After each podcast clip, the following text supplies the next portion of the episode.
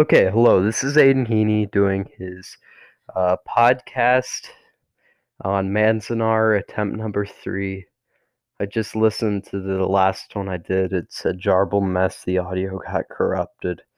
So this is attempt number three on Farewell to Manzanar.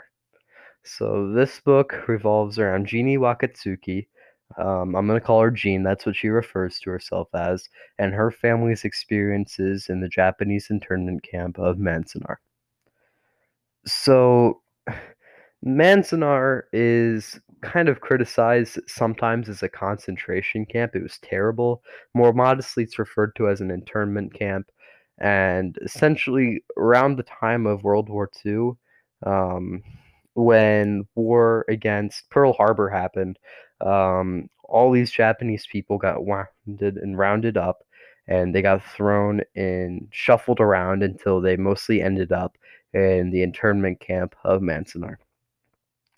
Um, it's it's a massive blemish on American history. America is kind of regarded as the shining light of democracy and freedom, and this this period of time, it was most definitely not these people were were just rounded up and thrown in there and it's it's kind of there's there's elements of racism in it because German Americans and Italian Americans were not put in internment camps.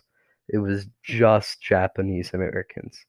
And so her dad um, it starts out Jean's dad they start out in California. Um, her dad was a commercial fisher they were living kind of the good life. She had a lot of siblings, and they were um, living in California in a nice big home. They had two boats, a nice car, and her dad was making a honest living off of fishing. And her mom would work packaging up that fish and selling it in canneries. Um, and at the time, that paid very well. So uh, her dad was an Issei, which means that he was the first generation of Japanese and Americans. These were people from Japan who came to America. He he was of a very wealthy family from uh shoot uh Hiroshima. I'm sorry. The time I'm stuttering, take it out. It's going to be like another 5 minutes on the podcast of just me stuttering. But um so yeah, they came from a very wealthy family in Hiroshima and now they're out and he's in um, America. He left his family. He wanted to live the American lifestyle and American dream, and came to America and is working as a fishery with his kids. Um, his kids are Nisei, which means they were born in America. They're kind of the second generation of Japanese in America, and everything was going really well for them. But when Pearl Harbor came, the Japanese, most of them, got rounded up and thrown into Manzanar. And her family was not an exception to this. Um, when they got to Manzanar, they had to drop everything they had and they had to go there. They had to leave almost everything they had. They later learned that their boats and their house got repossessed along with almost everything in it, and they had only the most valuable possessions in that car, and they had to drive to Manzanar. Um, they got shuffled around from place to place for a while before they went to Manzanar. I should probably mention that um, by the U.S. Friends um, organization, and they kind of helped them out and gave them things. Except it was never really sustainable, and with it, just places got worse and worse and stricter and stricter until they ended up in Manzanar. And um, her dad got taken away.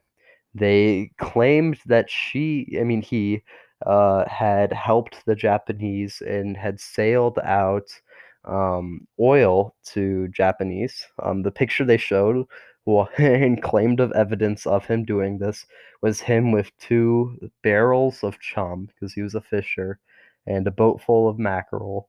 And um, yeah, they claimed that those barrels were of oil. There was no Japanese ship in the picture, and he denied it. And he got taken away. So now her oldest brother, Woody, was kind of the head of the family. And when they got to Manzanar, it was absolutely terrible. Absolutely terrible. There were holes and gaps in the floor. When they woke up, there was dust all over them on their first day, and there were holes in the wall. It was just, it was a terrible, terrible place. Um, it was in the middle of the Nevada desert. It was for a while. It was actually the biggest um, city between Reno and uh, Las Vegas in Nevada. Um, but in 1942 it became that. But um, yeah, it was just it was not a great place at all. And once they got there, it kind of there were bathrooms that had no stalls or walls and um, just were back to back. They were being given in like just industrial grade food. They had military surplus blankets that were just extremely thin, and uh, they had to make their own mattresses. Um, and yeah, it was just not a good place. And the book kind of has a very common theme of improvement and trying to make things better and the the human spirit to make things better and that's exactly what they do um, and yeah so their first couple of years is just them trying to make things better and the struggles of being there um, eventually her dad comes back uh, but when her dad comes back he is not the same he is a drunken alcoholic and he looks like he's aged 10 years. He used to be an authoritative, fancy man, but now he's an abusive, tired man. And Woody, the oldest sibling, who I think at the time they said was like 20 and had a wife, um, had to step up as head of a family and kind of lead everything. Um, this these were very big families. A lot of these siblings had um, spouses, and uh, later in the book they have kids too. But um, yeah, Jean is the youngest of the family, and uh, yeah, there's just a big traditional big family trying to stick together like they did in California.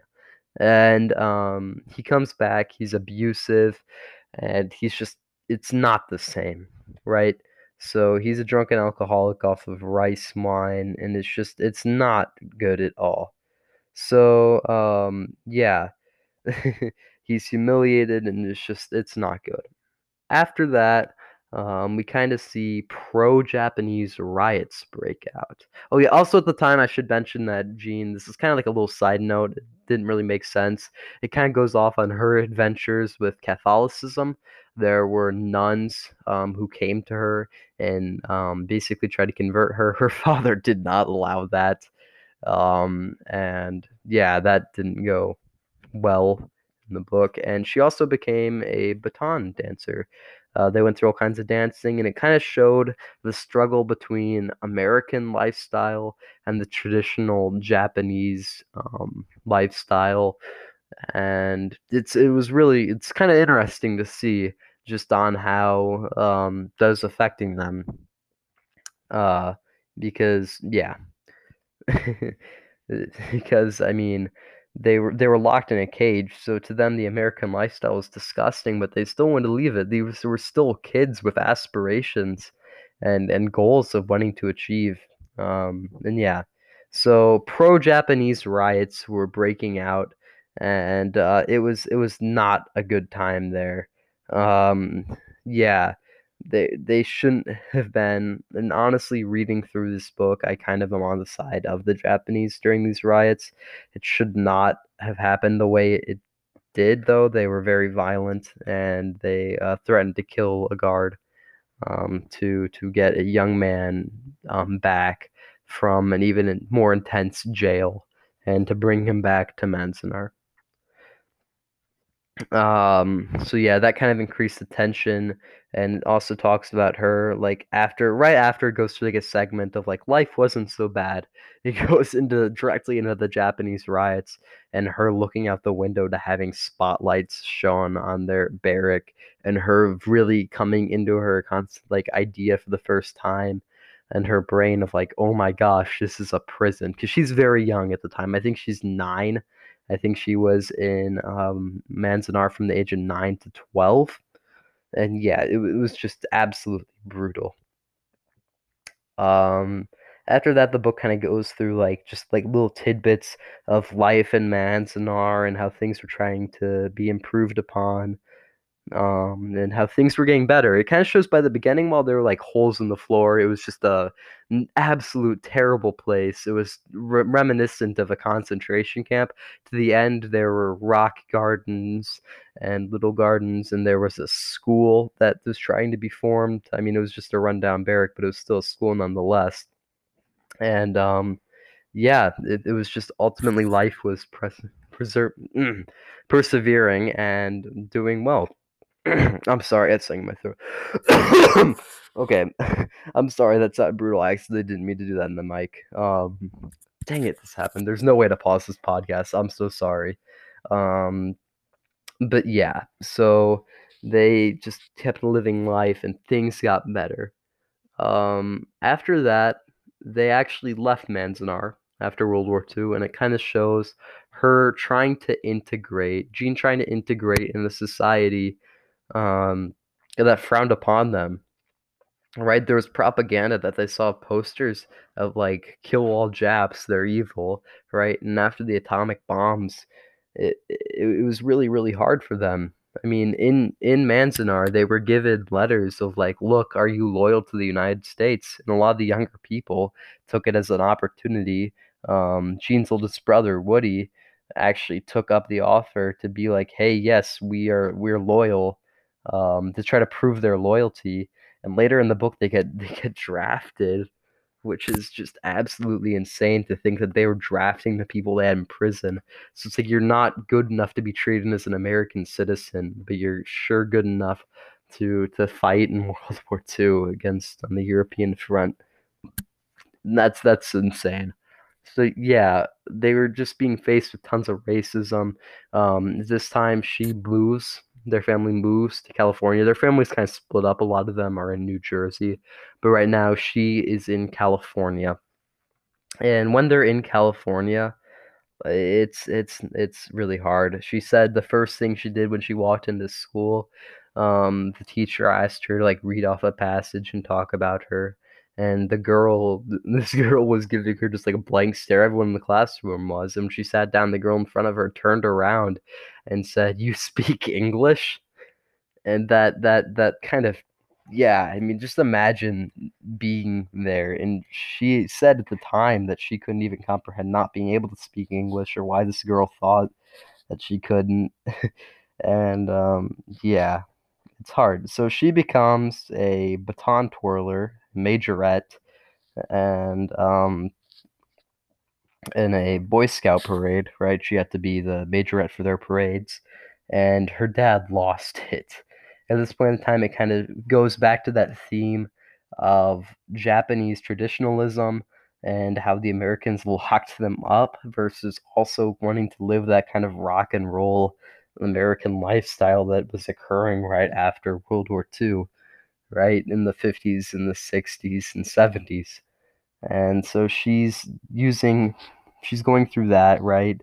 And um, later in the book, she runs for, for queen of her school, and her dad just loses it um, because she dresses up in like a non kimono dress and like something that her father views as kind of like skimpy and inappropriate and non traditional.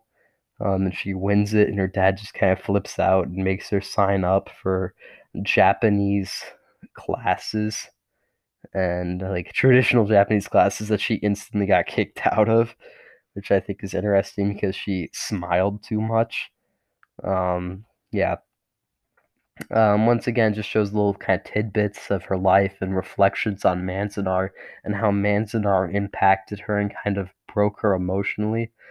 And it talks about her dad and her dad's childhood and how her dad had grown up in a wealthy family and um and like that was kind of going through some financial downfall so he moved to America to kind of try to reprove his honor and the honor of his family and uh just how broken her father became.